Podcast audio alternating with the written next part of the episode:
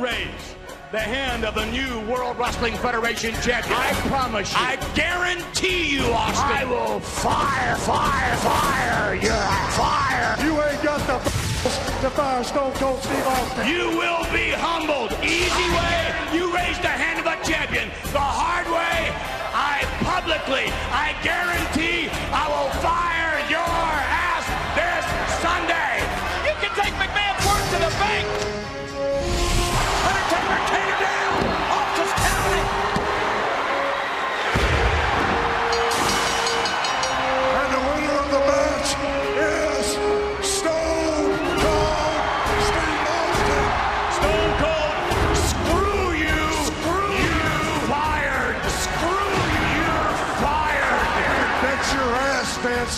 that you ain't seen the last of Stone Cold Steve. Austin. Austin.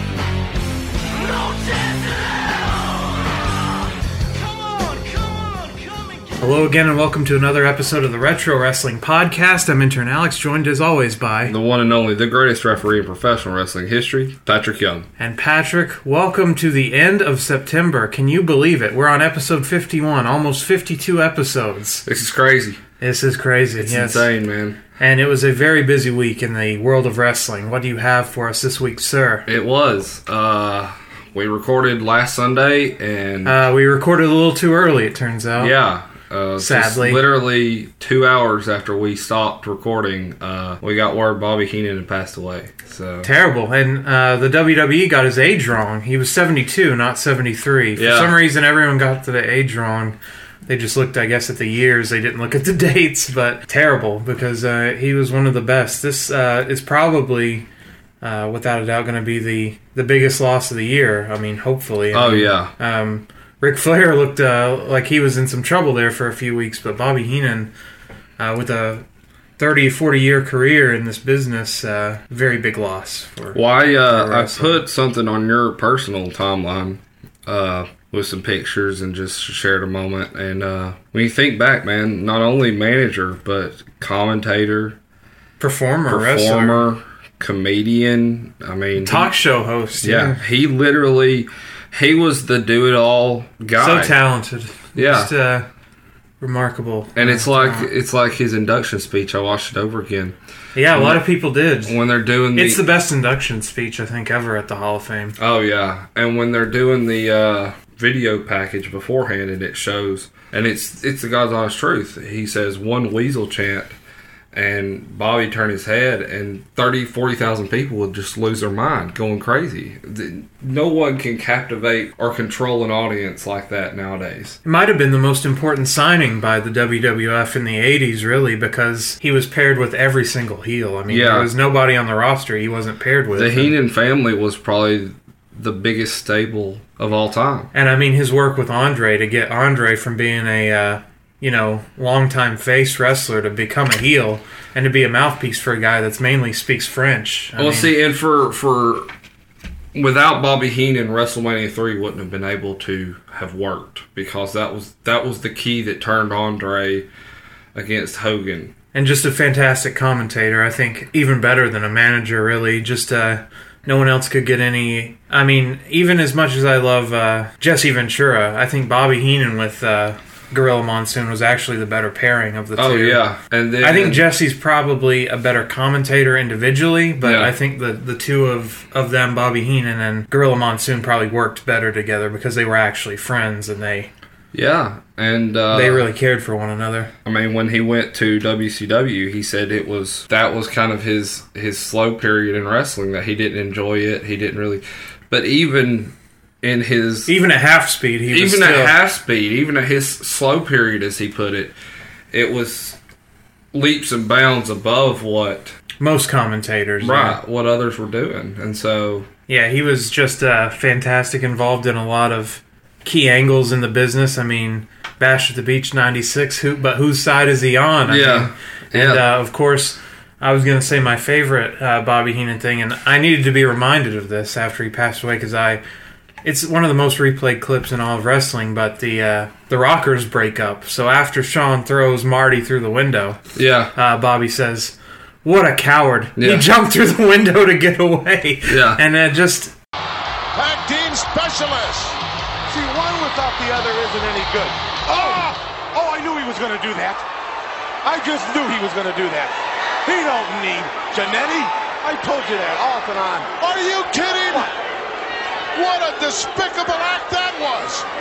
No! Oh, my God. Right through the glass window of the barber shop. Jannetty tried to dive through the window to escape.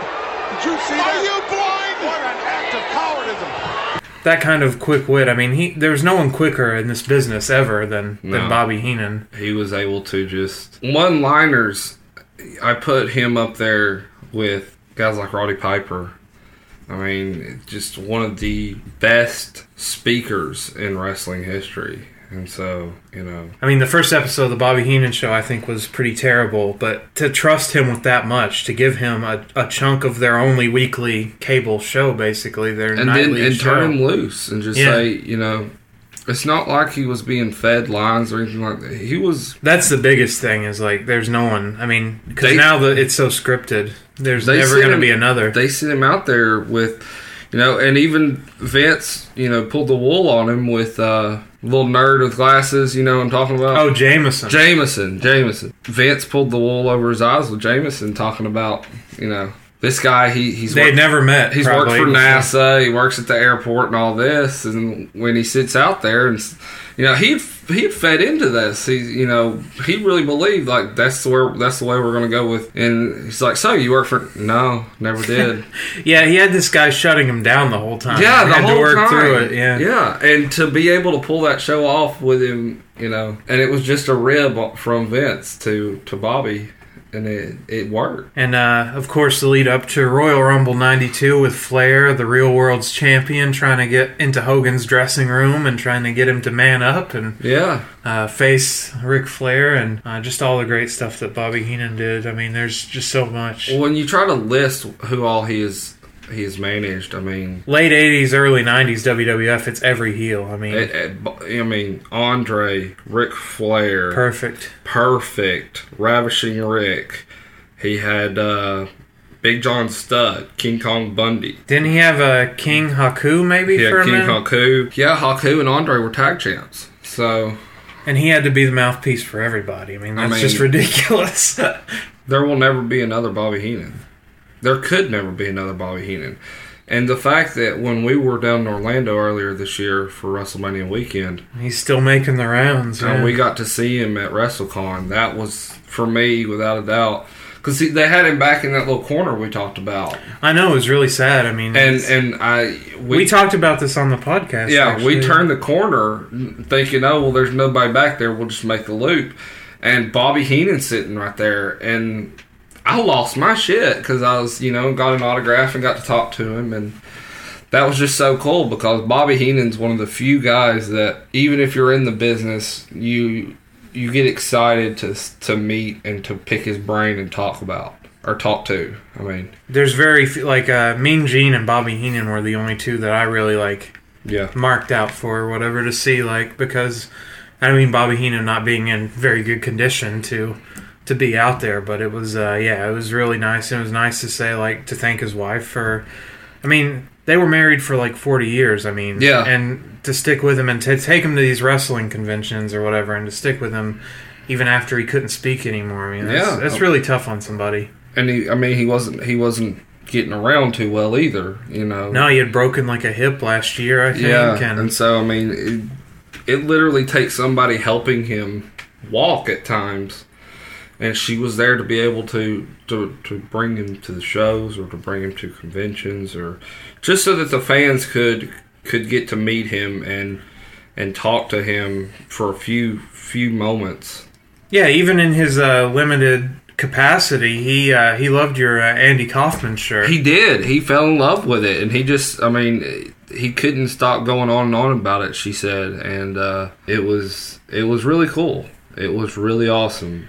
It's a shame that after uh, WrestleMania X7 that the company didn't because he was healthy for a couple years after that before he, he got the throat cancer. And uh, it's unfortunate that they only really used Gene after that. And I mean to this day are still using Mean Gene but like they didn't use I mean even in their wildest dreams they probably didn't think they'd have a WWE network where they could just fill it with hours and hours of content but it, it's unfortunate that we didn't get a year or two of uh, Bobby Heenan Well, the roundtable, I would love to. We love to watch Legends roundtables. It was a great show. And- It was a great concept. and Heenan would have been perfect for it. And I, it was. A, it's sad that we never got an episode with Heenan on it. Most of their legends that are still alive, they all they bring them back. I mean, he did make appearances at uh, what was it, WrestleMania 20? That was the year he went in. Yeah, yeah. so WrestleMania 20 when him and Gene were uh, backstage, Backstage. with Mae Young. And Mae Young and Moolah. Yeah, and even then he had started, you know, really battling, Yeah, yeah. He was already cancer. sick then. He just had he still had a throat left. but he was still able to talk. And uh, and yeah, here's a man.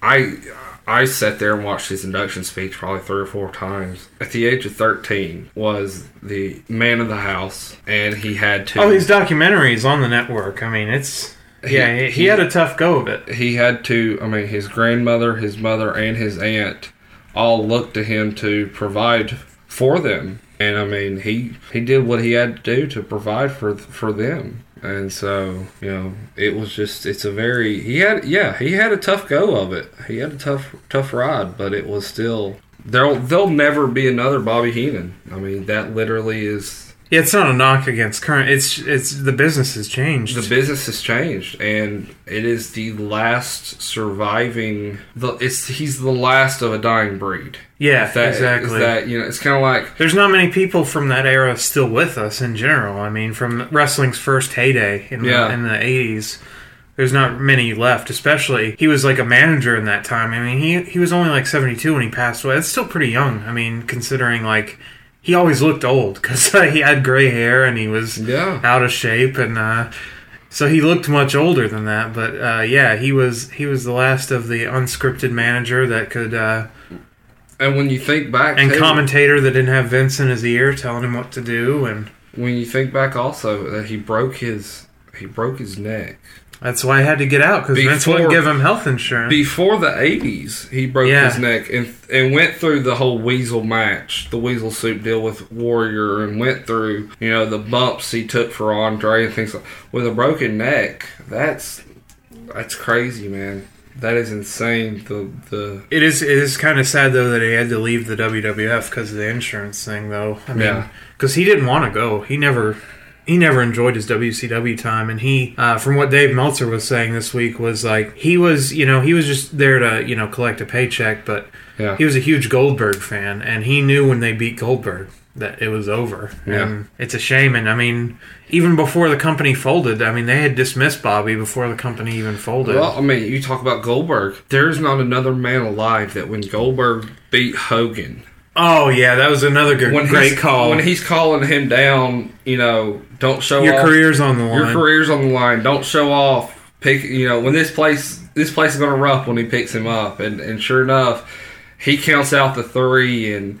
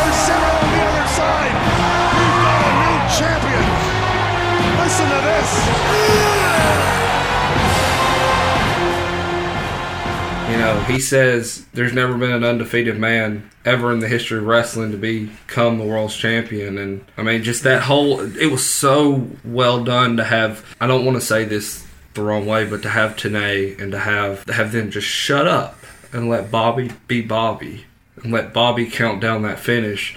That, that goes up there with, you know, Foley flying off the cell with JR. That goes up there with, Yeah, I he, mean- he definitely made that uh, that moment a lot better. yeah, I mean, it was already a big moment, but he also it was nice to have a, a commentator that you know wasn't sucked in by Hulk Hogan. You know, everybody everybody just bowed at the feet of Hulk Hogan, and I, I know that it was it started out as you know just part of his his his heel personality, but it was nice to have somebody that you know called Hogan on his bullshit. You know, Yeah, that's the thing is, and and think back him and Dusty doing commentary together is hilarious. It really is. Yeah, I mean, uh, you talk about phoning in. I mean, Dusty was checked in another unit. He'd already booked all the matches on the show, so he so was. he's just sitting there, just Having be- fun. Yeah, and so when you got Dusty, and then you got you know Dusty's on cruise control, and you got Bobby Heenan on cruise control. It's still like they were just able to to nitwit, like you said, man. The with you know, but whose side is he on? What? What are you talking about? like it just. It was it was so well done. There'll be another. There will never ever be another Bobby the Brain Heenan. Sorry to start out the news with uh, such a depressing uh, Yeah. loss, but We're um, we're gonna stick with it uh, a little bit sadder. We heard uh, from Ric, and I wanted to wait until he had said something, um, but oh, his book came out. That's why he's talking about his this. book came out, and so he uh, he was talking about why he was hospitalized was due to um, the years and years of drinking, and so Yeah, and uh, according to this uh, new book that is is is mostly him, and then there's a there's part of Charlotte where she contributes. Uh, the heaviest part of it was spurred on by uh, Reid's passing, and uh, I didn't I was unaware that uh, Ric actually found Reid in the hotel room, and he blamed himself because uh, Reed was in All Japan and had had problems with drugs before. Uh, coming back to the U.S., but it was Ric that talked him back to coming to the U.S. And uh, so Ric felt responsible that he fell off the wagon basically when he came back. And that's what spurred on the heavy drinking, and that's what led to uh, not Ric getting fired, but JR getting fired from the company when they had that press conference. And Rick was uh, very inebriated and was Yeah. getting off subject about Reid. And uh, so this book uh, coming out at the same time uh, next month, well, a little over a month. The documentary on ESPN will come out uh, the 30 for 30 about Ric Flair. And so all this is coming to light. It's almost coincidental that it comes on the heels of, you know, a major health scare where where Ric was almost dying, you know. Yeah. So Well, he, he says that uh, the reason he had that health scare was due to drinking, the years and years of drinking, and uh, he says he's done. There will never be another drop of alcohol touch his his mouth or be in his hands ever again. So, Well, I uh, think he's learned, and it wasn't just all after after the Reid stuff. When he was uh, also in the book, they discuss uh, some of it started up when when he was with Evolution, when he was still an active performer, and and some of it also started when he had the retirement match with Shawn Michaels. I mean, looking back on it, that was not something that he wanted to do.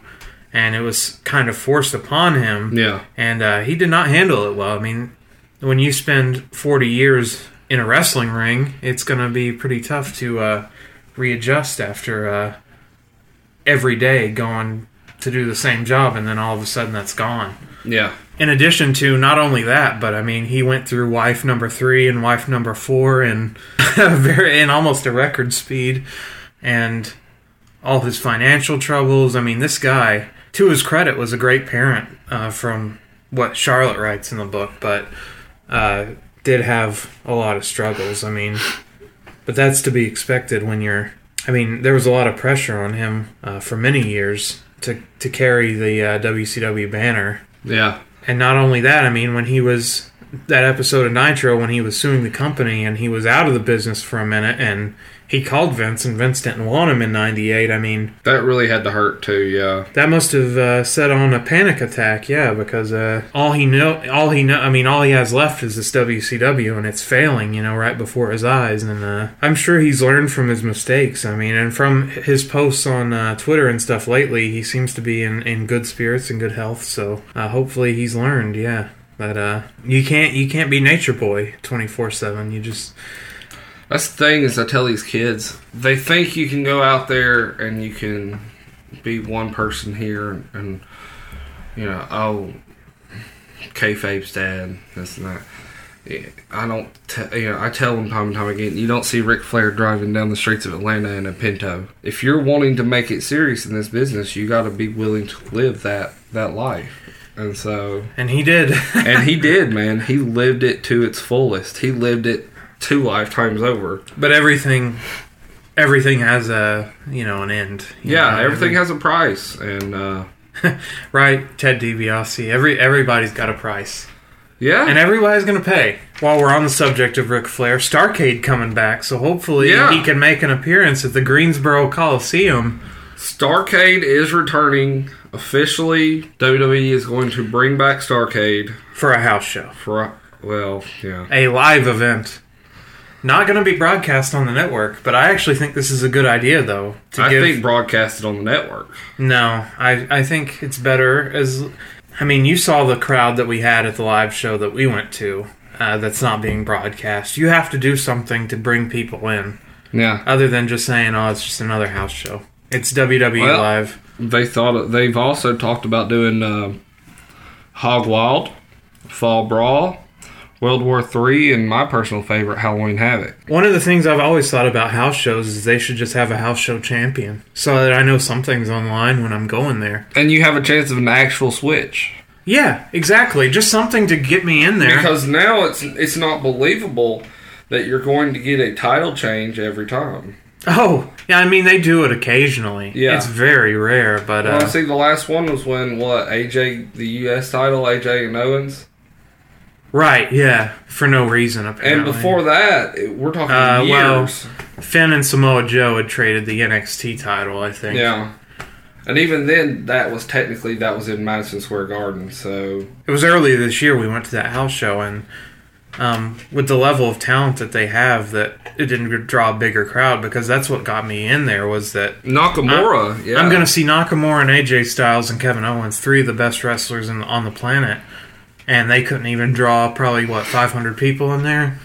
yeah, it was sad, man. Yeah, but if you if you slap a label on there, and especially in the South where it's WCW country, and you can say, "Oh, it's going to be Starcade," "Oh, it's going to be Fall Brawl," Well, they're it's going to be War Games. they're thinking about doing war games.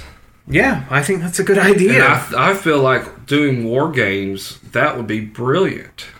Put two rings up, put a cage, and just do war games. We'll just have to see how this one performs. Yeah, we'll have to see how this works out. We, Yeah. we might have to make a special trip to Greensboro and see uh, see this. See, I don't think so. Uh, they had uh, the big thing on Twitter was uh, Michael P.S. Hayes inviting uh, Cody Rhodes to come be a part of it. It's going to be the uh, SmackDown brand is doing it, and Yeah. I think Cody had asked that that Goldust be included because Dusty Rhodes created Starcade. And uh, so that led to Michael P.S. Hayes asking, "Oh, Cody, why don't you come be a part of it?" I don't think that's going to happen, but uh, at least someone's thinking about. It. At least people are at least thinking about like what what could they do to make this special? Because the card as it stands now are just, I mean, it's really just SmackDown matches. yeah, it's a regular house show. Yeah. So I've always thought like I mean, if you bought this company for, they bought WCW for a couple million dollars. Why not use some of the names of the shows other than they've used Clash of Champions? Yeah. and they've used Great American Bash. and see, and I feel like Havoc, Halloween Havoc, could in fact be a perfect one and one with. Uh, That's with, what we with October. We should be seeing that next Yeah. month. Absolutely. Yeah. There's no reason not to. I- I what did you pay for if you're not going to use any of it? Yeah, I mean Halloween Havoc. Nothing. Just that name alone is a great wrestling pay per view name or a great wrestling show name for October. You know, it was just stubborn Vince. You know, if he didn't Yeah. create it, He it wants nothing you to do with it. Yeah. Ted DiBiase movie. Have you seen the trailer for this? No, you're gonna have to explain. I sent it to you. It's uh, it's the same concept as a uh, as they did with Jake the Snake Roberts. the resurrection of Jake. Except There's this, no resurrection of Ted DiBiase though. except this follows his career. This follows his uh, from his down and out moments to He never had a down and out moment. See, that's the thing. he was This guy was always very smart about. He is the million dollar man. If no one can manage their finances, he has to manage his finances. he had a personal down and out moment where he he lost his kids, he lost his wife, he lost everything. He got it all back though. It's He fine. We know how it all ended up. But uh, but it's gonna be in theaters in November. Is Ted Jr. gonna act in it? Because he was he was an actor. Remember, he was in the Ted- Marine Ted Three, I think. Ted Jr. is going to be a part of it. So uh, uh, I don't know the date. I don't have the date right in front of me, but we will get back to it, and uh, or I'll get back to you with it, and uh, go check it out. It's going to be. I, I, it's really going to be well well worth the time and the effort to go out there and see this video. But uh, let's see here, we got some birthdays this week. We did. Ricky Morton from the Rock and Roll Express. How old is Ricky Morton now? Ricky, I do not know. Oh well, let's look it up. Let's see how old Ricky Morton is. Ricky Morton is 61 years old and still working independent dates. About to work a show with Terry Funk coming up in a few weeks, maybe even this week. I kind of forgot when it happened, but Yeah, it is getting ready to happen pretty soon. big time wrestling. And Jim Cornette had his birthday this week. Jim Cornette is only 56 years old. So, Yeah, Jim Cornette seems like he should be much older He as does. well. I always think that about uh, Jim Cornette and Paul Heyman because I mean, we watch shows from the '80s that they're in in WCW, and it's hard to believe Heyman was a teenager when he, I mean, was doing things like that.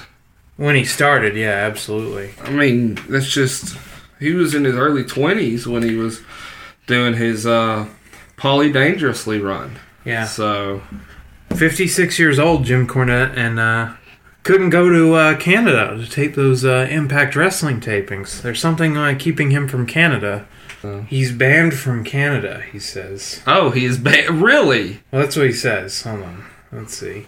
Cornette has not been to Canada since or before 2010. He was turned away at the border due to his record that has arrests from years ago, so he can't get across the border. He's left GFW for the moment, uh, but he says there's no heat about it. He just he couldn't go to these tapings, I guess. So He has separated paths with uh, with GFW, and Anthem now has decided to change the name of again, from Impact to something else, and they they're just going to be Impact. They're dropping they the are GFW. just okay. They're wanting they're wanting out of of the GFW. They're wanting out of the uh, the fact of Jeff Jarrett apparently didn't secure all the copyrights in all the countries that he needed to, or something. It has something to do with copyright clearance that they don't want this GFW name. Um, it really sucks for them though, because all their titles are now branded as GFW titles. They've even incorporated the uh, the green font. yeah. I mean, so they've taken. they've now got to turn around and make new new championship belts and everything. I else. guess they can go back to their old ones, I guess. But uh, yeah, this uh, it's never ending with these guys. Uh, I don't, I don't, I don't know what else to say about uh, old Impact Wrestling and Anthem in Canada. They got to figure things out. How are they holding on? They're holding on because Anthem has a lot of money, uh, but it's sort of it reminds me sort of of WCW and uh, WCW and Time Warner, where WCW wasn't making any money, but Time Warner probably held on what a year, two years after it was time to just cut them loose. And Yeah. If they had sold in say uh, early 2000 instead of 2001, if they had managed that sell, They'd have, they'd have doubled or tripled what they At least. Yeah. I mean, they sold it at a discounted rate because they didn't give them any TV time. But if they had sold it a year in advance before Jamie Kellner came into power and they still had their TV slot, I mean, they were going to make a ton of money off of uh, Eric Bischoff and his investor group uh, before they said they weren't going to have any TV. So if they had done that a year earlier, Time Warner could have at least made. They weren't going to make their money back, but they could have made more than two million dollars or whatever they made. So that's what it reminds me of. Is just you have this company and its success or failure doesn't really impact impact you one way or another. So Right. Bubba Ray was hospitalized by being hit in the face with a table Friday night at Ring of Honor. It was Death Before Dishonor 15 in Vegas, the big Vegas Ring of Honor show. Bully worked two matches that night, so I don't know if it happened in the first match or the second match. Yeah, I mean we saw the replay. He took a uh, table. Yeah, they were going to hit him like in the scraped across his. Uh, It was right the bridge of his nose, man. They took the table and he was going to. They were going to suplex the table practically onto him while he was standing, and uh, at least a broken nose. The corner of the table hit the bridge of his nose, man. It knocked him out. Like he crumbled when it hit. He it, it was- like scraped uh, vertically, like it went down his face. I mean, Yeah. pretty intense it was it was a hard blow. So for a guy that was in ECW yeah. So and at his age, taking those. Uh, hopefully, you know he's doing well, and we'll uh, we'll find out more. I'm sure. go sure. back to his uh, wrestling school, Yeah. 3D Academy. We have, uh, last but certainly not least, two returns to talk about. The one and only, my good friend, Mr. Rob Van Dam, has been in talks with coming back to WWE. What do you think about this? Well, the way they've done returns with the Dudley Boys, you just mentioned Bully Ray or Bubba, And now the Hardys. and now the Hardys. Uh, I wouldn't advise it, but Rob Van Dam also had some bad returns the last couple of times. Yeah. He just comes back, he loses, just goes on about his business. Makes his money and goes home. yeah. So if that's what he wants to do, that's fine. I mean, Rhino has to, you know, tour from city to city and lose every night. So if uh, RVD can get it to where he shows up once a week and loses, uh, Even better. yeah, he can sell a lot of merch still. Uh, Oh, still yeah. very He's got popular. a. Right. Yeah. He's a household draw for any indie show. He just moves at about one third the speed that he used to. That's the only unfortunate part is when you, you know, it's one thing to see Bubba Ray wrestling slower than usual because he was a slow wrestler to begin, begin with, but you have RVD that was so fast and so uh, precise in the way that he moved, and now he's, you know, time's caught up with him and he's just so slow, and so it's. It's not that great, but SmackDown could use him. I don't see him on Raw as far as like TV time, but I'd like to see him and Nakamura. yeah, there's a lot of dream matchups still to be made. I mean, uh, he can lose to a lot of young guys. Bobby Roode, uh, well, I mean, they probably wrestled in uh, TNA before. Uh, AJ Styles and RVD, would see that again. I mean, because we still haven't seen him in, on the big stage, you know. Yeah. So, Yeah, I still want to see. I mean, we saw it. Yes, we saw it in, in New Japan, but I'd like to see on the big stage uh, AJ and Nakamura. I think that's probably going to be the WrestleMania program. I just feel like they're going to get to that pretty soon. But they've they've damaged Nakamura a lot by jobbing him out to Jinder. Yeah, And uh, AJ doesn't have really anything going on at the moment. He's in a feud with Baron Corbin, who they've given up on. So uh, they're both kind of dead in the water. they're just waiting until WrestleMania, I guess. I mean, there's there's just nothing for them at the moment. Yeah. And then the biggest return of the week, Paige. I, I can't believe Paige made it back to the Performance Center. She proved me wrong. She's made it back that far.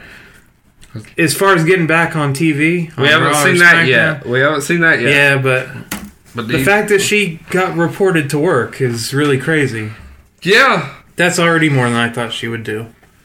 I really didn't think the company would let her back. I just don't. I don't know if she's gonna make it back to TV or not. I just. I have my doubts about. I actually think they're gonna make her go through NXT again, uh, because uh, the NXT roster is gonna have all these Mae Young Classic participants, and uh, They need a name to work. they need someone to work with. And I think she would do great Yeah. working back through the system. But with uh, Asuka coming to Raw and SmackDown pretty full, I think both rosters, uh, the main rosters, are full. And uh, there's just not a get- place for her. If she showed up on the main roster, She'd be like Emma, you know, just like she would get shuffled to the side in just a matter of weeks. And so, Yeah, this is actually probably the best thing for her to- is to go back through NXT, and she doesn't have to be the champion again, but she it's gonna be a year or two. I think after this movie comes out, if they still keep her on the roster, it would be very surprising.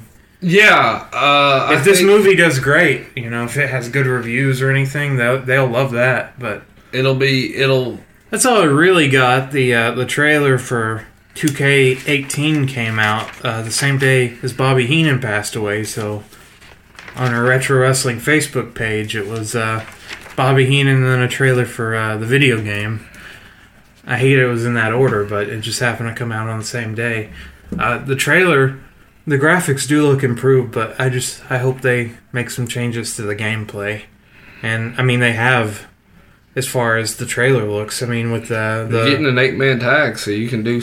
having eight men in the Rumble match, I mean, is going to be very impressive if they do that. I don't know if, even if they're doing that, but yeah, I just hope that they make some changes to it. Well, And uh, we're on the heels of No Mercy, where uh, your boy Enzo is going to probably get beat up real bad. By, I uh, hope not, man. Well, we haven't discussed it, but we are doing this live from your house. That's why the audio quality is different. Yeah, we're about to watch No Mercy. We have actually set up the movie projector out in the back field. We're going to sit down and we're going under the stars and under the moon and watch It's the only time we go outside. the absolutely. return of WWE No Mercy. So Well, they did it last year, though. yeah, they did it last year. they didn't No Mercy last year. I think so. I don't Yeah. think they did. I think they did. I think it's on the network. They were showing replays of it. I think AJ Styles wrestled in it.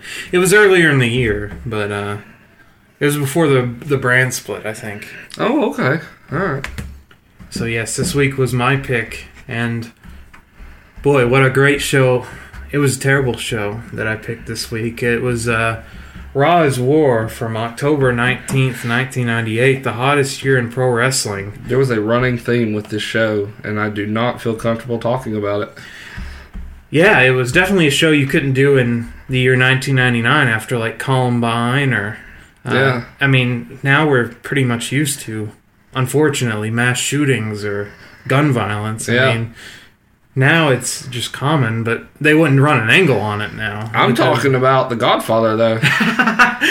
Yeah, no, he. I was thinking about it. He was actually booked the best out of anyone on this show. He that- really was. It's really crazy to think about because Five minutes worth of work, and he made a ton of money. So it's not that he even made a ton of money. It's that he was he was the best booked superstar on this show because it, it stayed in line with his character. It made him look good. He didn't have to do a lot of work. and it was good because I thought they made Stone Cold look like a pretty heartless heartless guy here. yeah, I mean, even though he's supposed to be justified in his uh, anger at Vince McMahon, I mean, he was fired last night at Judgment Day, and so you're supposed to sympathize with him. But uh, you know, at the when he when it comes to shooting someone in the head, uh, it takes a lot of uh, convincing for me to get behind you in your. Uh, your quest to shoot this uh, your boss Yeah. in the middle of the ring I mean, I'm sure you've thought about it. You'd like to have multiple occasions, but you just you realize you realize that it's just a bad idea. Yeah, it's it, well, it's not something that I think good people do. You know, Right. as much as I love Stone Cold Steve Austin, I definitely remember uh, being 12 years older. well, I guess yeah, I was 12 years old in 1998, and I definitely thought I was concerned about Vince McMahon's safety, even though I hate this guy. Yeah, I don't want to see him get shot. right. You know. not on live TV. Yeah, and this is two years after uh, Pillman. Pillman's got a gun, so they've already played with guns before. Yeah. Uh, that angle being a lot better uh, because it was Stone Cold trying to break into Brian Pillman's house And as a heel. And the fact that USA actually thought this was serious and cut the feed for a few minutes. I well, it was after Brian Pillman had already said the F word on Yeah. on their feed, and they thought about canceling the show because it was so crazy. Like they'd wanted WWF to get edgier, but they didn't want people to have murder angles Yeah. on the show. And uh, so that was a much better exit. And I mean, Vince had to apologize the next week after Pillman's got a gun to uh, to set the record straight. But here we are, not even a little less than two years later, and they're right back to playing with guns. yeah, Now, if you were curious, uh, over on Nitro, this was, of course, a build to Halloween Havoc 98 featuring Warrior and Hogan. And this week was the week that the NWO got the better of Warrior and spray painted Ultimate Warrior. I'm sure they paid him a lot of money to take that spray paint. Spray paint his back. Yeah, spray paint his back, so they had to jump on him. It wasn't the go home show because he probably got the better of him Yeah. on the go home show. But in their main event on Nitro, I don't know how this really lost to WWF because WWF had no main event as the angle was the main event on Right. Raw. The main event on Nitro, Bret Hart versus Sting for the US title. And Bret Hart retained via DQ, of course, in 4 minutes and 6 seconds. So I think, based on the main event alone, I didn't watch Nitro. Uh, I mean, I did back in '98, but I didn't watch it for this review. Based on that main event, though, I would have thought that's a better show. I'm Oh, going to yeah. stick with this. But of course, I was concerned about Vince McMahon's life. I mean, we're talking about life and death here. Uh, in the dark match for this Raw, which by the way was happening in Milwaukee, Wisconsin. Nitro was happening in Minnesota, so they were very close together. Uh, Minneapolis, Minnesota was where Nitro was happening, and Milwaukee, Wisconsin was where Raw was happening. The dark match that we missed, Taka Michinoku defeated Terry Allen, not Magnum TA, but another uh, Terry Allen. Last night in the WWF was Judgment Day, Patrick. Judgment Day had come to reign supreme. Judgment Day is upon us. It, it was upon us. Kane versus The Undertaker, and the stipulation was, of course, that Austin had to count the winner. he is the guest referee, and there must be a winner. If not, Austin will be fired. Austin will be fired. Austin called his bluff and said, "I don't think you got the balls to do so." So he hits a stunner on Kane. He hits a stunner on on uh, Taker. Calls for the bell. Counts counts both men down. No winner. Your winner, Stone Cold Steve Austin, the guest referee. Now I've thought about doing this at times, but I don't think I could get away with it either. I thought, how stupid. They fired the biggest star in all of pro wrestling at the height of all pro wrestling in 1998. I thought, that's a very stupid decision. I didn't understand that he would be showing up the very next night. If I had ordered this on pay per view or if I had bought a ticket, I would be very upset that the stipulation was basically discarded in less than 24 hours. Yeah, Uh, I mean, he wasn't even asked for a ticket tonight. I mean, No. he was uh, just let in, no problem. wide open. So Stone Cold was fired by Vince for not officiating correctly during the world title match between Kane and Undertaker, who had viciously assaulted Vince McMahon to get that match. That's why Vince is in a wheelchair. Of course, they had both pinned Stone Cold Steve Austin at the pay per view before Judgment Day. Yeah, And then the next night on Raw, because they didn't take care of Vince, uh, Stone Cold had attacked Vince. So Vince refused to give either one of them the belt. Well, the Brothers of Destruction didn't like that. And now Vince is in a wheelchair. And so Vince was in a skybox last night when he fired Austin, so he's in a wheelchair tonight. There's a celebration as we begin the show. It's the greatest night of Vince McMahon's life, putting his own company out of business fi- by firing their biggest star. yeah. so he asks all the uh, superstars to go into the ring. He's got a big announcement about what he plans on doing. Jerry the King Lawler says, Happy days are here again, Patrick. And they truly are. They are because we don't have any more Stone Cold Steve Austin. Commissioner Slaughter, well, former Commissioner Slaughter. Shawn Michaels was the commissioner at this point. But now it's Slaughter, Vince McMahon, and the Stooges. Vince coming out in his power chair, they all get on the ramp. At Survivor Series, he guarantees we will have a new champion because we're going to have a 16 man tournament Yeah, to determine who the new champion is. This is only the second time in history that the World Heavyweight Championship, the WWF title, will be determined in a tournament. Do you know the first time? It must be WrestleMania 4. All over again, baby. One of my least favorite pay per views to ever watch.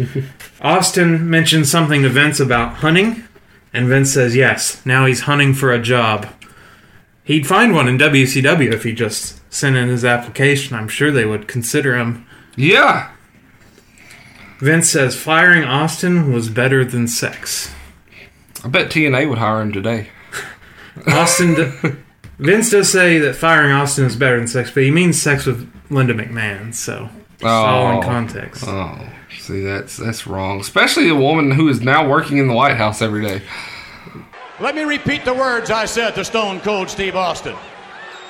Austin, screw you. You're fired. What is that? All right. How did Stone Cold Steve Austin take the news? Well, I'll show you how he took the news.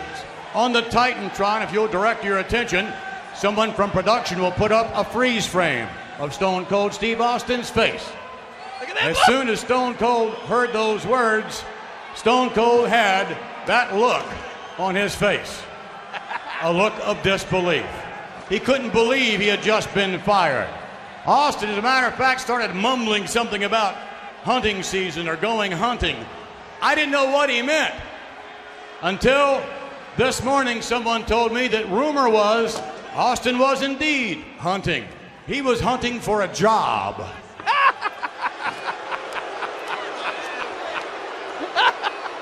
Austin, if you ever come into a World Wrestling Federation arena again, then you'll do so just like this capacity crowd.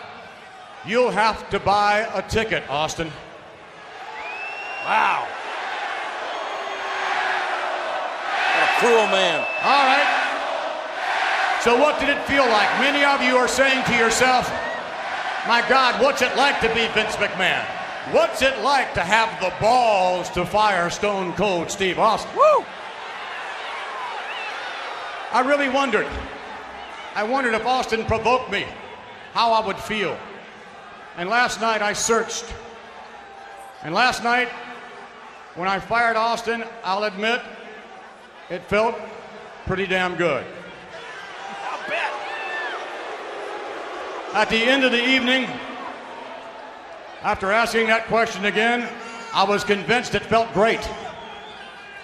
And then this morning, you know, when you look into that mirror, bright and early when you first get up, that soul searching. All right, Vince McMahon, how did you feel after firing Stone Cold Steve Austin? You know what it felt like to me this morning? What? It was better than sex. Whoa! That's good, JR. He's wicked. Better than sex. Which brings me as to why each and every one of you stand before me as WWF superstars. Hopefully, you all learned the lesson that Stone Cold learned last night. Hopefully, no one in that ring will ever cross the boss. Because none of you are as big as Vince McMahon.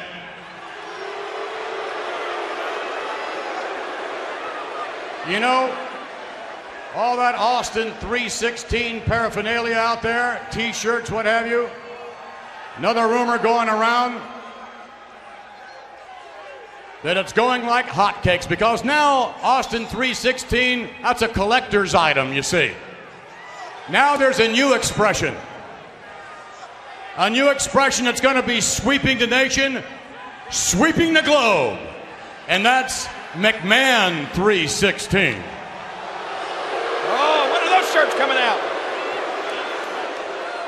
And McMahon 316 says, I've got the brass to fire your ass. Vince says McMahon three sixteen says I've got the brass. To fire your ass. They take a picture of Austin, a, a still frame From last night, when he got fired, his his firing face. and they just want to look at it. Vince just wants to And he it. just he he basks in that glow of of happiness that he got that face from Austin.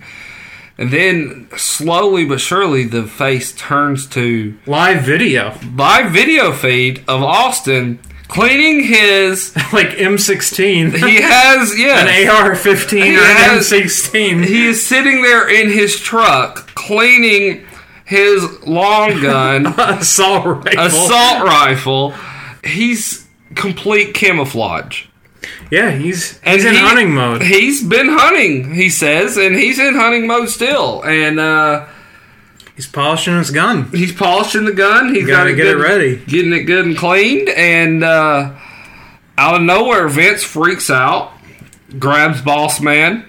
Yeah, gets the uh, the early form of the corporation, I guess. Yeah. Well, or the later form. Gets Boss Man, gets the Stooges, gets Slaughter, and says, "Let's go back and hide." Yeah, they go back to the uh, the dressing room. And so that's that's our big storyline for tonight. Stay tuned. Austin might murder Vince McMahon. They hooked me. Yeah, I'm They- in. They hooked uh, more people than Nitro because they won. So I mean, this was watching murder on TV was more appealing than Bret versus Sting. The first match of the night. It's a non-title IC champ. Ken Shamrock is out going to take on European champion X Pac. Oh boy. This was rough. all the matches on this show uh, would be. This is one of the worst wrestling shows I've ever seen. Do if not enjoy you're wanting- wrestling. yeah, if you're wanting in ring quality, do not watch this show. If you're wanting just straight drama and BS, this is a great show. Tomorrow night for the taping of Raw, Motley Crue will be with the Raw crew in Madison, Wisconsin. They are so happy about this because Tommy Lee is thrilled. they would not shut up about this the entire night. Oh yeah, the announcers too. Well, this was a big debut, of course, with Motley Crue was Test. Yes. Who tested the microphone. Yes. That's how he got his name. So, and a big night for uh, DX, I believe. They were they were very excited about Motley Crue showing up too. As much grief as they give WCW over Kiss and Master P and the Insane Clown Posse, which WWF used to. Well, WWF was right there using a band Yeah. here in '98, and would you know later have Motorhead and Limp Bizkit and all these guys to Rev Theory doing Randy Orton at WrestleMania 30. They still use bands to this day, so to make fun of WCW for it's a bit stupid. X Pac gets out with a spinning heel kick, but runs into a power slam for a near fall. X Pac goes for the Bronco Buster, but misses. A belly to belly to X Pac, followed by a Hurricane Rana from Shamrock. Then Mankind stumbles down to ringside. What the hell does he want?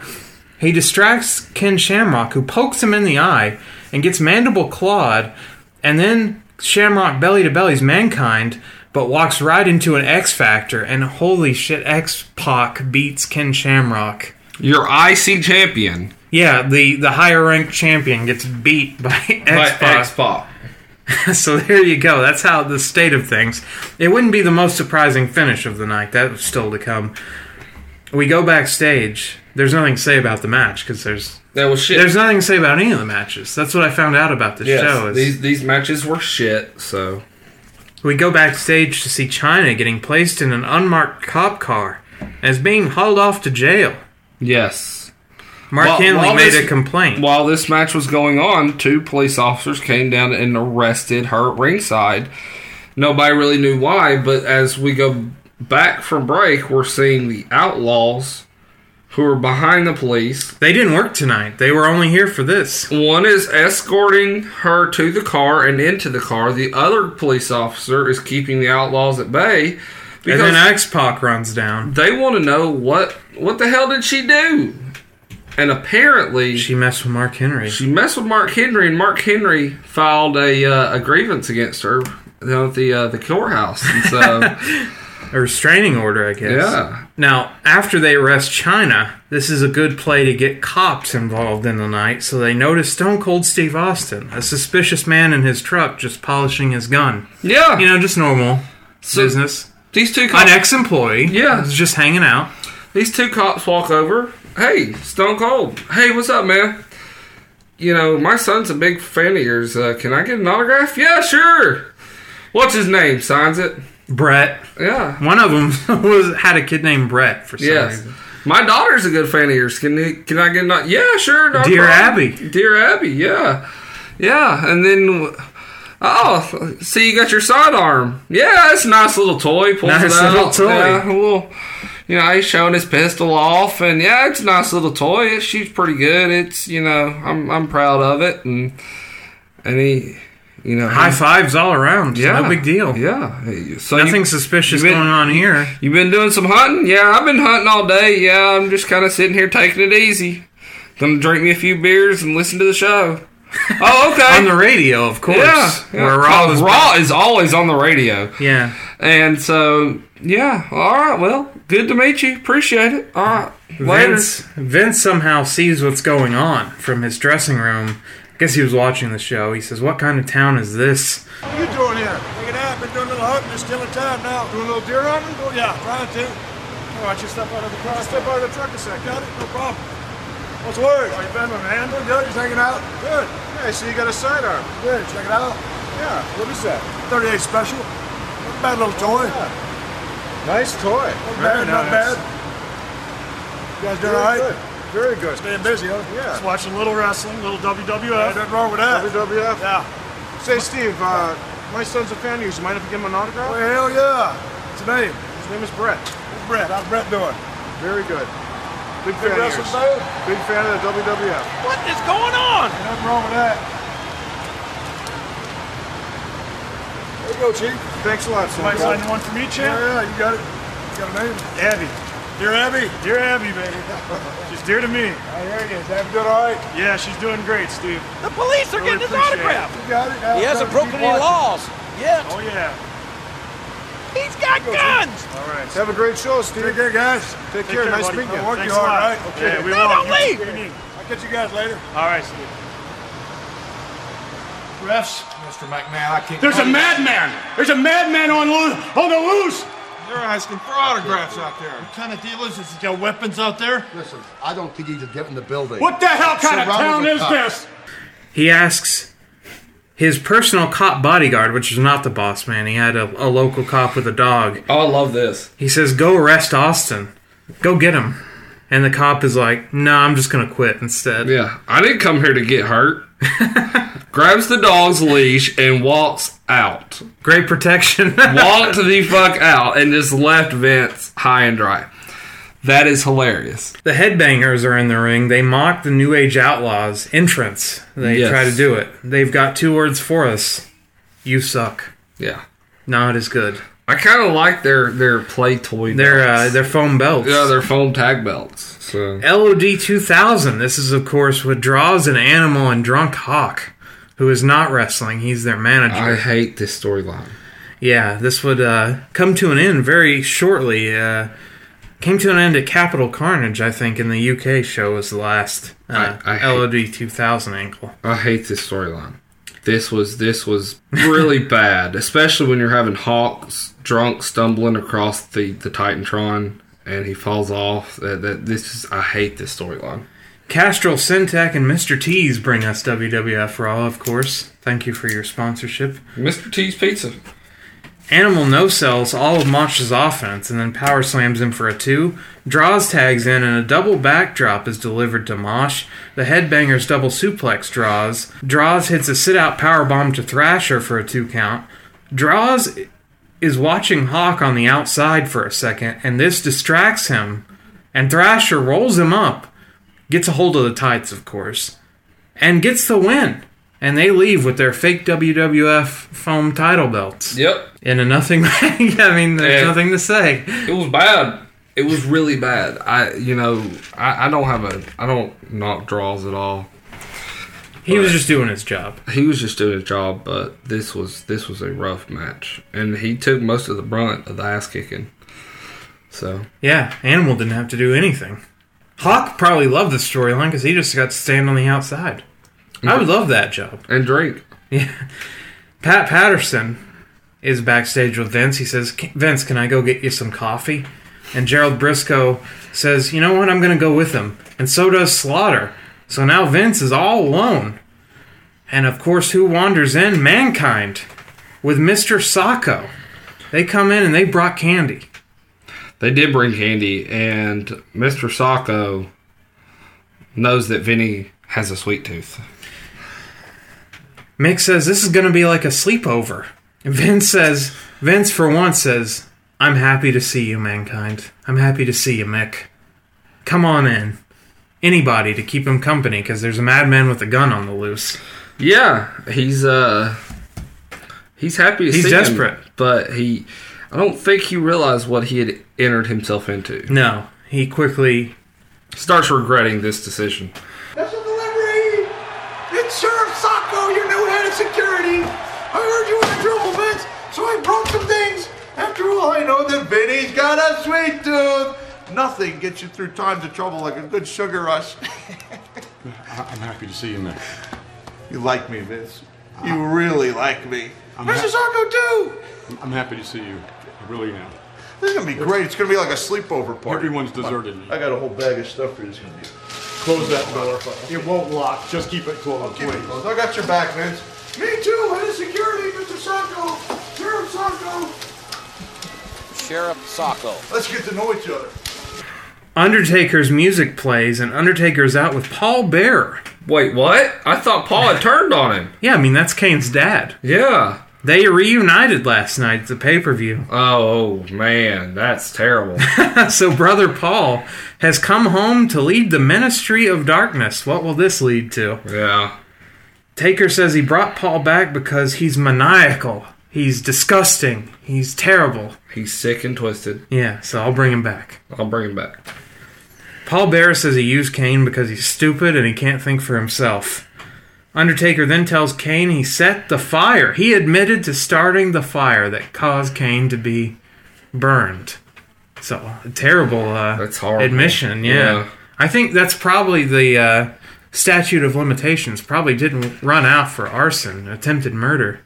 I think on there's only, uh, what, seven years on it, isn't there? Just saying. Yeah.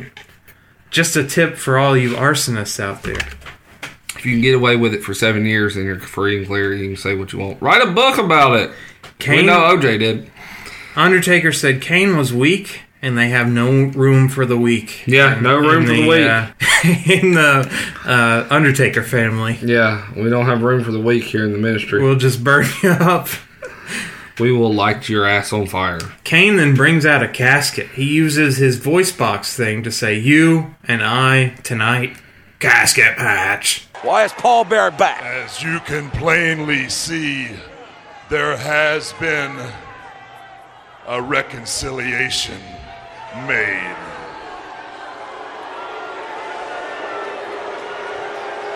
Brother Paul has come home to lead my ministry of darkness.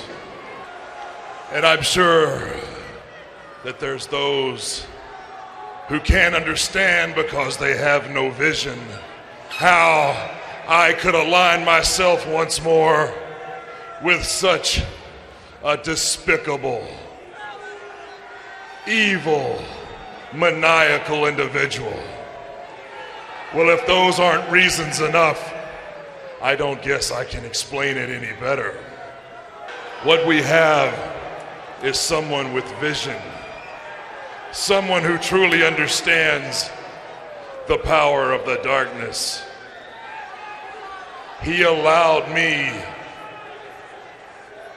to clear my head and refocus on what it is I am here for. Now, what we have is a beginning of a new era. And we will unleash with our ministry of darkness a plague for which the World Wrestling Federation has never seen, nor will it be ever understood amongst those who do not relish in the darkness. So now, those of you who do not declare shall be declared.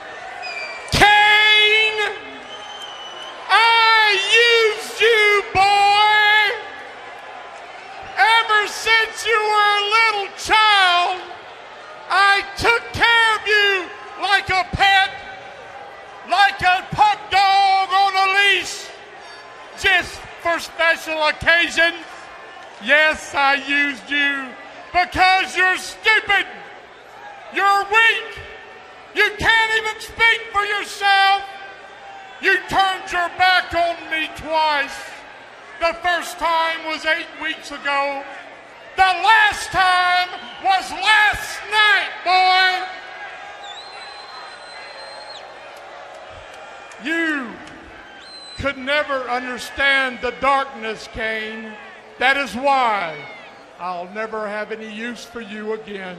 He's your son, for God's sakes, you rotund demon. You know, Kane, I know there's a thought that's been burning in your mind for years. You really want to know what happened the day you caught on fire? Well, listen and listen close. I set that fire. What? And I said it because you were weak as a child.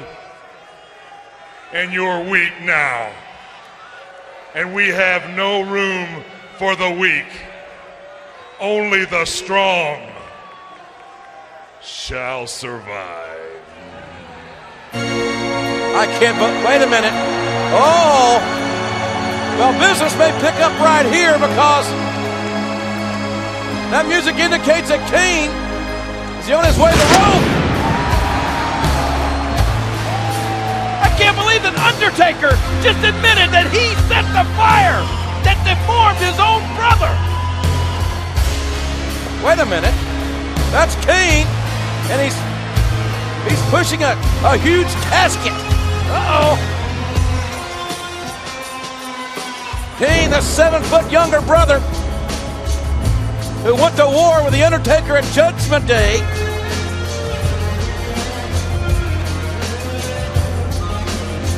What's he doing? Man, I, I don't know.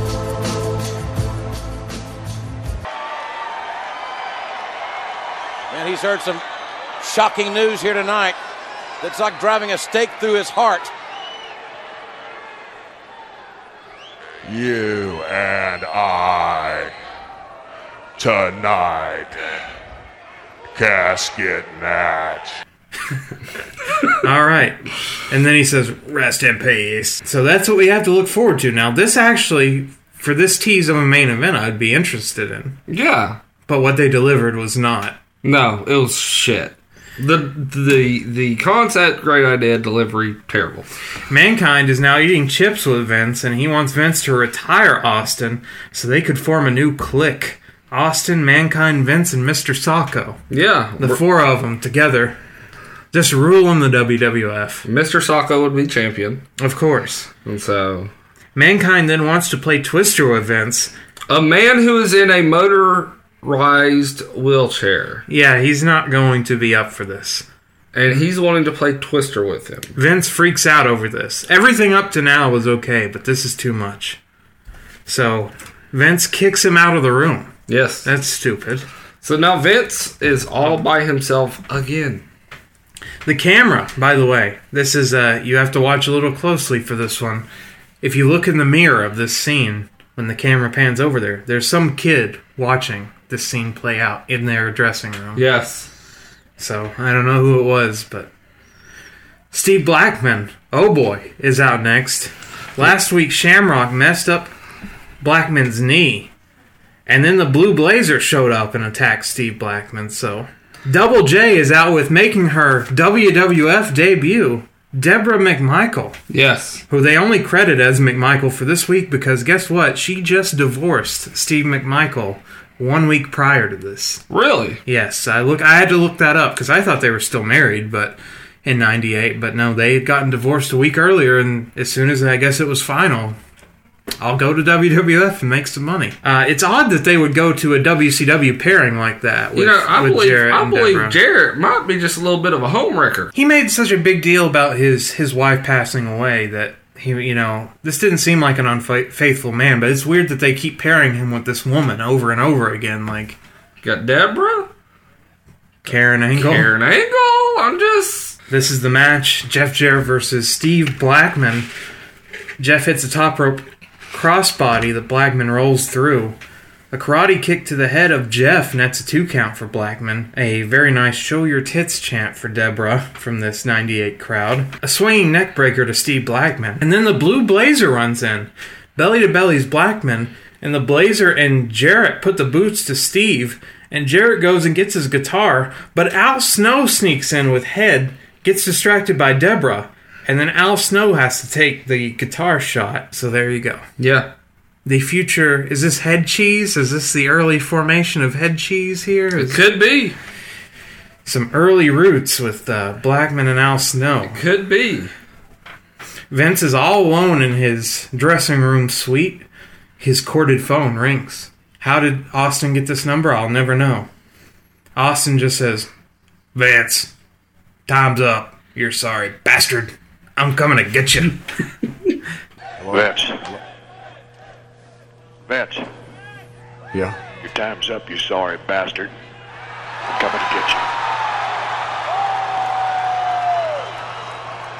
That was Stone Cold. Oh, God.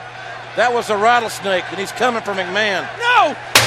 JR says, to make it abundantly clear to us, I mean, as if anyone else sounds like him, that was Stone Cold. That was the rattlesnake. Yes, it was. No shit. There's no one else on earth that sounds like him. Vince calls his driver. This would have been a good idea about 30 minutes earlier. Yes. Why didn't he immediately just go to the car? Vince calls his driver and says, Hey, leave the engine running and the back door open. When you see me, if you see Austin show up, scream and then drive away. I'm coming out. JR then, while he's on the phone with the limo driver, says, Vince is apparently on the phone with his limo driver. Really? Who would he be communicating this to? I don't know. Yeah. We follow Vince in his WWF branded power wheelchair as he winds his way through the backstage area. He sees his limo in the distance and he rolls towards it. Oh man, freedom is right there. Vince gets in his car. Uh oh.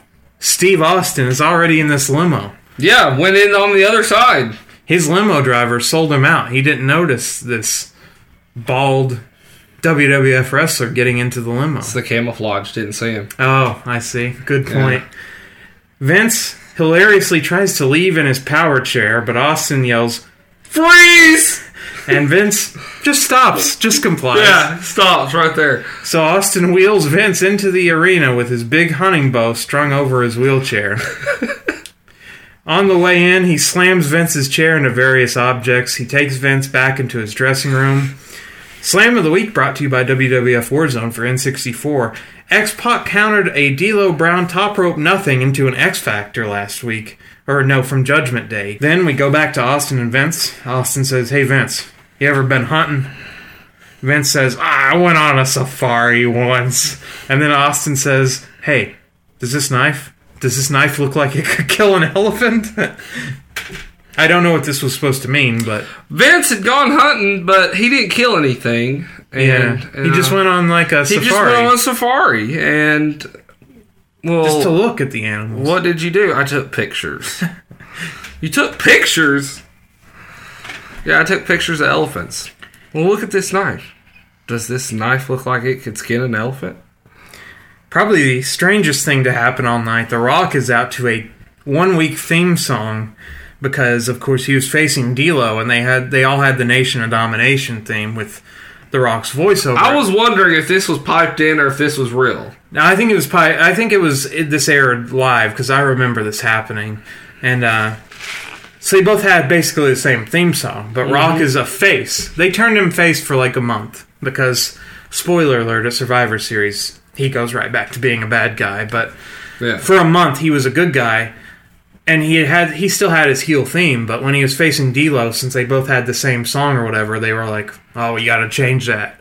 So he came out to one of the worst themes Oh, I've terrible. ever heard It was terrible. with his normal "Do you smell the rocks cooking?" all his voice parts over Yeah. it. So I'm sure the crowd was very confused, but the crowd loved the Rock. This was he was very over. This was Young Rock too. That's right. Yeah, I think he's only maybe 27 here. That's that's insane. He's the number one contender, despite Vince making a tournament to be the number one contender. Yes. He had won the right earlier as a heel, Yes. and they had forgotten all. He beat Triple H for it, I think. Yeah. They'd forgotten all about that, but Jr. mentions it for some reason. Spoiler alert: he gets it right back. Last week, of course, the big breakup. The Nation broke up. D'Lo and Mark Henry attacked The Rock. So now Mark Henry and D'Lo are the only two members of the Nation still hanging out because the Godfather's gone on about his way too. The Godfather went back to making some green. Yeah, he wanted to make some money.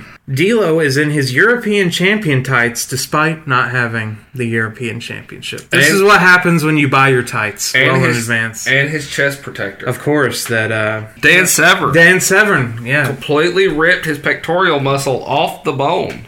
his uh, well now it's the Roman Reigns chest protector because they he has the same gimmick. That's true.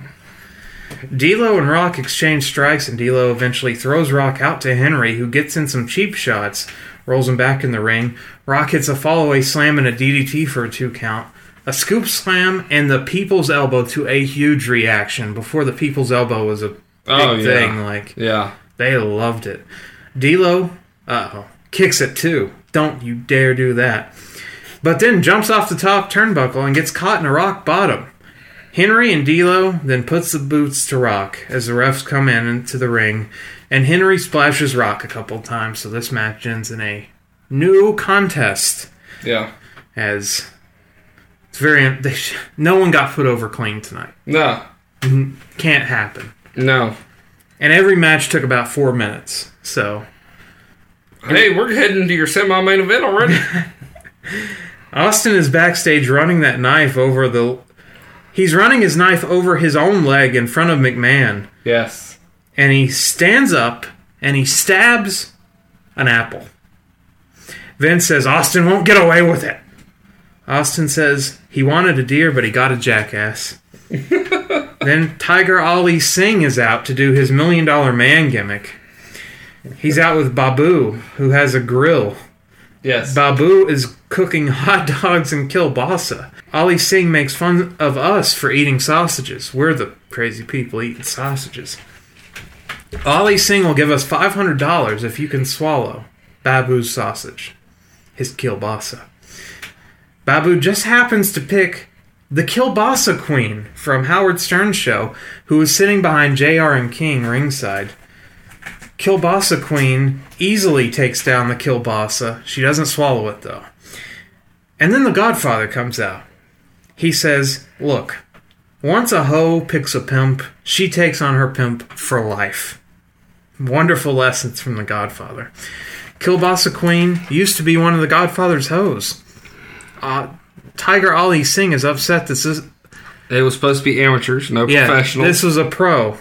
Ali Singh then jumps Godfather. Babu gets scoop slammed, and the refs break it up.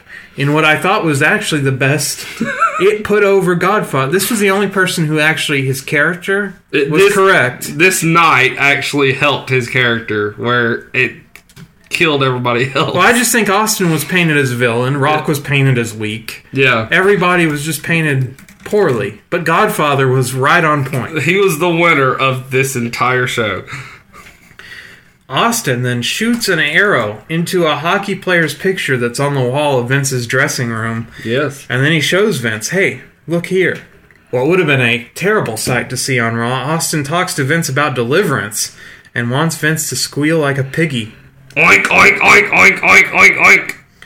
Vince oinks, yeah, like Vince McMahon can only oink. I mean, this was oink, Oink, oink. oink, oink, oink, oink, oink, oink. It did not sound like a pig very much at all. It just sounded like Vince McMahon. What are you, what are you all nervous for? Do you think that was meant for you? Do you think that was meant for you, Vince? No, no, no, no, no. But look at you. Look at your face. I look at you and you remind me. You remember that guy Ned Beatty? You remember the movie Deliverance, right? You saw that?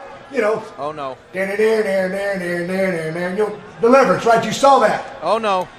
I think I remember. You remember. remember the part? Shut up. You remember the part where he uh, he made the guy squeal? Made him Oh, squeal. no. You know that's that's what I think I'd like for you to do right now. I was wondering maybe if you could squeal like a pig for me. And I think that you can squeal like a pig, Vince. Do it. Squeal for me. You understand me? I said squeal, son. Start squealing like a pig. Oink. Oink. Is that the best you can do? Give me my damn bow. Are you gonna squeal? Are you gonna Oink! Oink! louder? Oink! Oink! Oink! Squeal! Oink! Oink! Oink! Squeal! Oink! Oink! Oink! Oink! Oink! Oink! Austin tells Vince about Misery, the film starring uh, Kathy Bates, and how Kathy Bates breaks her captive's legs with a sledgehammer and a 2x4. And he's going to do it to Vince, but Vince says, Help! Help! And so Austin duct tapes his mouth shut. Yeah. And tapes Vince to his chair. yes. So this is getting dark very quickly. Duct tapes Vince to his wheelchair. Mankind is out next. He's going to take on Val Venis with Terri Runnels. Oh boy, this is the miscarriage angle. Val is selling a hurt dick because he got kicked in the dick last night by Goldust. Yes. He auditioned for Anaconda, a film that was new in 1998. And he auditioned for Anaconda just with his dick. Val Venis fans are up in the nosebleeds and in ju- just a towel. Can you imagine going dressed as Val Venis to a show? Venis crotches himself on the middle rope and Mankind drops a leg on Venis's groin. Then the double arm DDT followed by Mr. Socko. Ken Shamrock hits Mankind in the knee with a chair, and Val Venis gets a win over Mankind. Holy shit, Val Venis beats Mankind. Yes. But Goldust. This is after King of the Ring 98, by the way. yes. Goldust music hits. He comes up on the Titantron, and he cuts a promo on Val. So this feud is going to keep going, guys. Yeah. Terri whispers something in Val's ear. And I'm pregnant. yeah, I'm betting it's cause she's pregnant. And that's why she left her own husband, Goldust, to be with Val Venis. Which it ended up being D'Lo's problem somehow. In all of this tangled web, D'Lo causes the miscarriage. Well, see, she marks. she wants to keep it. Val says no, so they break up. No, Val said he had uh, the Clippy. He had uh, He got he can't make women pregnant.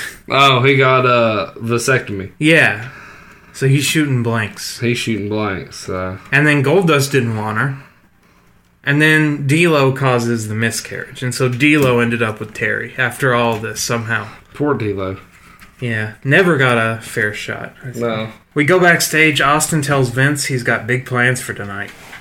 Austin wants to just watch some TV with Vince and makes Vince pick tonight Kane or Undertaker. You booked it. Who's gonna win the main event? If you you pick your you pick your winner. If your winner wins, we'll do it the easy way. Your winner, if your pick loses, Or any other outcome. we'll Not even a clean win or loss. We'll do it the hard way. And Vince picks Kane. Bad pick. Bad, bad pick. Based on how the show went, why didn't he just say no contest? Yeah. I don't know. So Kane is out first for this casket match. Survivor Series is brought to you by Nestle Crunch. Taker hits his flying clothesline, hits a nice DDT to Kane. Then Taker knocks Kane into the casket, who lands on his feet. Then Taker hops in, DDTs Kane in the casket, and the refs close the lid for some reason with both both men in the casket. Kane and Taker knock a panel out of the casket and nearly rip the back of this casket Yeah. apart from being from, from fighting within it. So the casket torn up now. Can't have a winner. Can't have a winner. So Kane chases Paul Bearer up the ramp and Taker runs him down and wobbles him in the back with a chair. And then Taker and Bear just leave and Kane follows with a chair. And that's all there is to it. Yeah. A casket match ends with no winner Yeah. And there's no follow up. Nope. We can follow Stone Cold Steve Austin who wasn't even he's not even an employee. Yes. We can follow him through the arena. Yeah. But we can't follow Undertaker or Kane for this sanctioned match. No. And so now all of a sudden here comes Our main event of the evening is an angle. yeah, is is Stone Cold Steve Austin who says, All right, well, Nobody won. nobody won, so guess what? We're You- doing it you're a loser." way. You're the loser. So Austin wheels Vince towards the ring. JR tells King, who's very concerned about Vince's well being, why don't you go negotiate for his release? And King's like, I don't have that. I can't do that. Oh, I love how JR throws in there. Have you ever been fired by Vince? Because I have, and Stone Cold has. They take forever getting to the ring, though, and this crowd gets anxious and starts chanting for Austin. Maybe they let it did it on purpose to let it build, but I don't know. they were just. It seems like they were stuck. They couldn't find the entryway. I don't know. JR and King then have to ad lib while Austin and Vince have disappeared. I think they took so long was to gimmick the uh, the wetness you're about to see later. So Austin and Vince finally emerge to a huge reaction. Austin, no, Vince takes his own duct tape off. Just no problem. He was duct taped to the chair. His his Austin had already ripped off his mouth tape, but Yeah. Vince just breaks his own tape. No big deal. Vince then, this injured man, this wheelchair bound man, crawls into the ring by himself. Yes. Austin gets in the ring and grabs a mic. Austin wants Vince to watch himself from earlier tonight, dressing down the talent and, of course, running down Stone Cold and talking about that face that he made. Yeah. Austin tells Vince that he's pathetic. Austin's going to make Vince read a letter, which we don't get to hear. He just stuffs a letter in Vince's pocket. That he said the devil will, will read it with him. He says to the crowd, This is where you know that this crowd and all of us wrestling fans are just nothing but animals. Austin says, Do you want Vince's eyes to pop out the front of his head? Give me a hell yeah. That place went absolutely nuts. They wanted to see yeah. this man's brains blown out. They right really there. did. So Austin pulls up a a revolver. Yeah. Not his M16, but just a, Not his pistol that he shot the police either. Yeah. This was a revolver. He puts it up to Vince's head. Uh oh. We're about to see like a snuff film here. Yeah. Pulls the trigger and Bang! 316.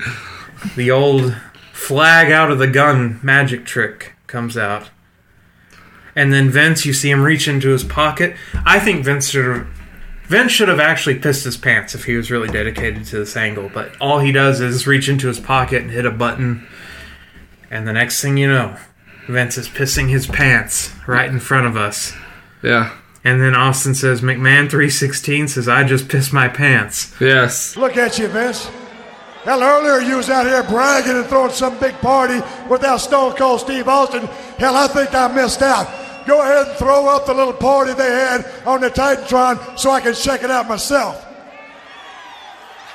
Put Earlier it oh, here we go.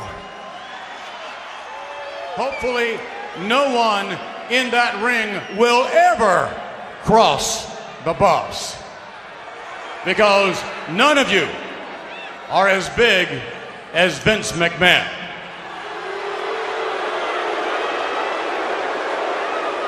You know, all that Austin 316 paraphernalia out there, t shirts, what have you. Another rumor going around that it's going like hotcakes because now Austin 316, that's a collector's item, you see. Now there's a new expression. A new expression that's going to be sweeping the nation, sweeping the globe. And that's McMahon 316. Please turn that off. And McMahon 316 says, Please turn it off. I've got the brass to fire your ass. Oh. Look up there, Vince. Look up there. Look, no, look. So cocky. You think you're so damn cool. You think you own everybody. Look at you. Take a good look, Vince. Please. And now look at you now. You're pathetic. On your knees, crying in front of the world. How humiliating for the owner of this company. You make me sick, Vince, and I'll tell you what. Oh no. I got a little something that I want you to read because this is going to bring a few more tears to your eyes once you read this little letter right here. And I'll tell you this is that? where you're going when the devil reads that, hell, that son of a bitch is going to be pretty, pissed- pretty pissed off himself. So I guess that means, Vince, I only got one little thing to do. And what I want you to do is to look up at that screen. Take that off. I want Vince's picture on the screen. Look up at the screen, Vince. Because your eyes are fixing to pop out of the front of your head. No. Come on, Steve. If you want Vince's eyes to pop out of the front of his head, give me a hell yeah. Uh, Steve, take it easy now.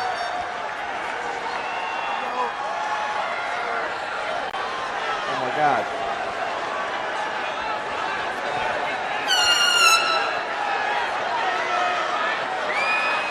Oh no. Oh my! It's a toy! What? It's a toy! Austin was armed with a toy. That's not You funny. gotta remember, Vince, it wasn't Stone Cold Steve Austin that screwed Vince McMahon, but it was Vince McMahon that screwed Vince McMahon.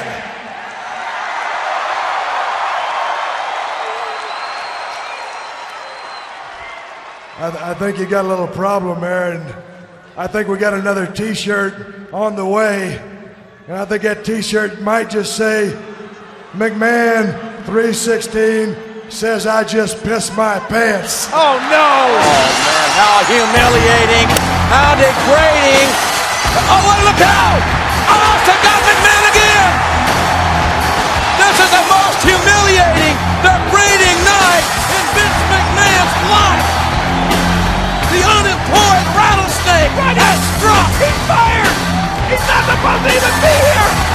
And if that's not good enough, you didn't just scare this man into thinking that he's getting murdered.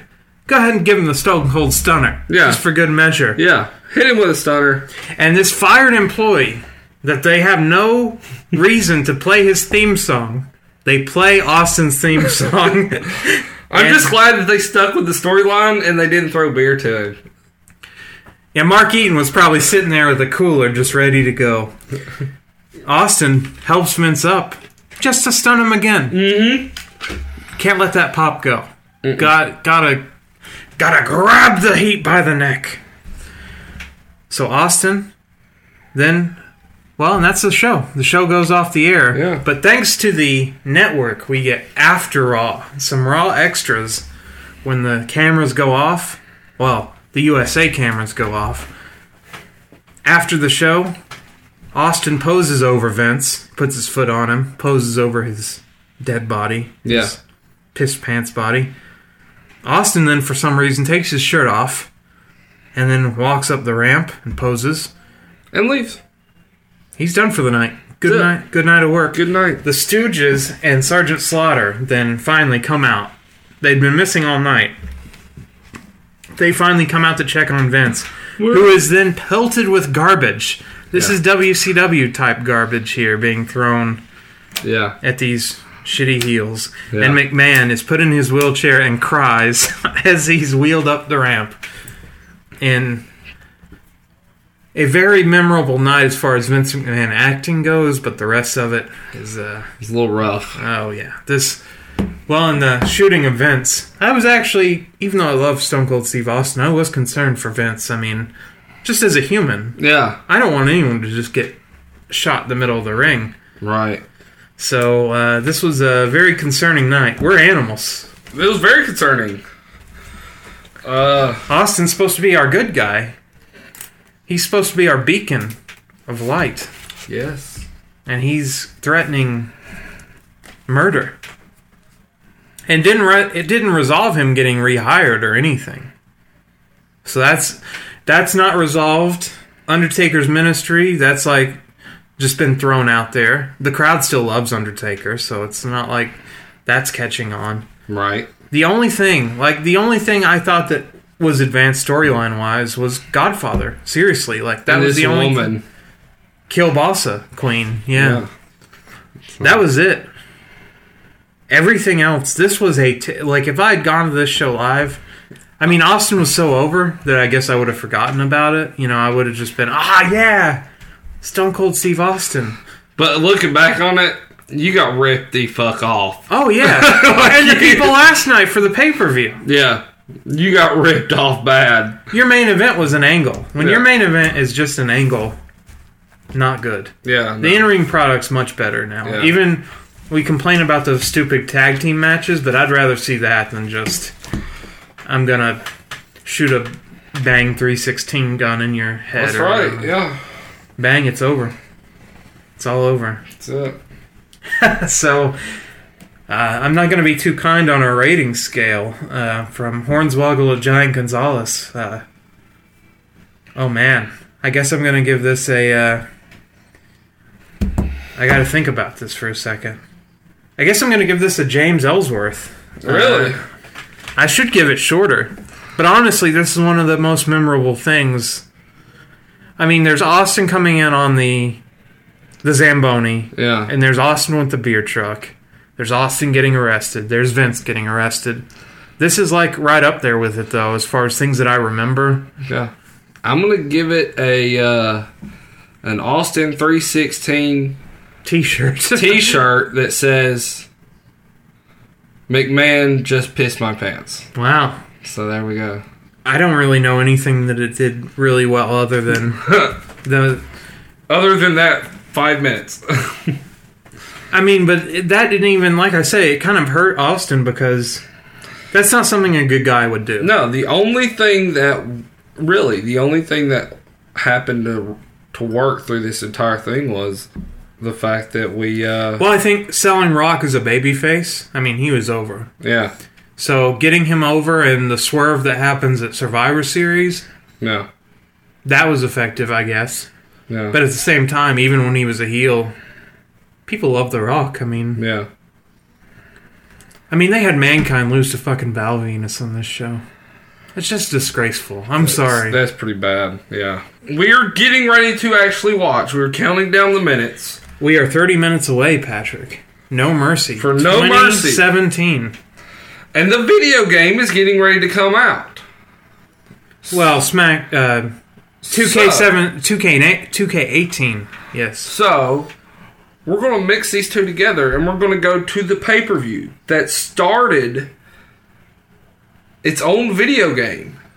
One We're of the most fondly remembered video games. Absolutely. The most beloved wrestling game of all time, slash WWF pay per view, October 17th, 1999.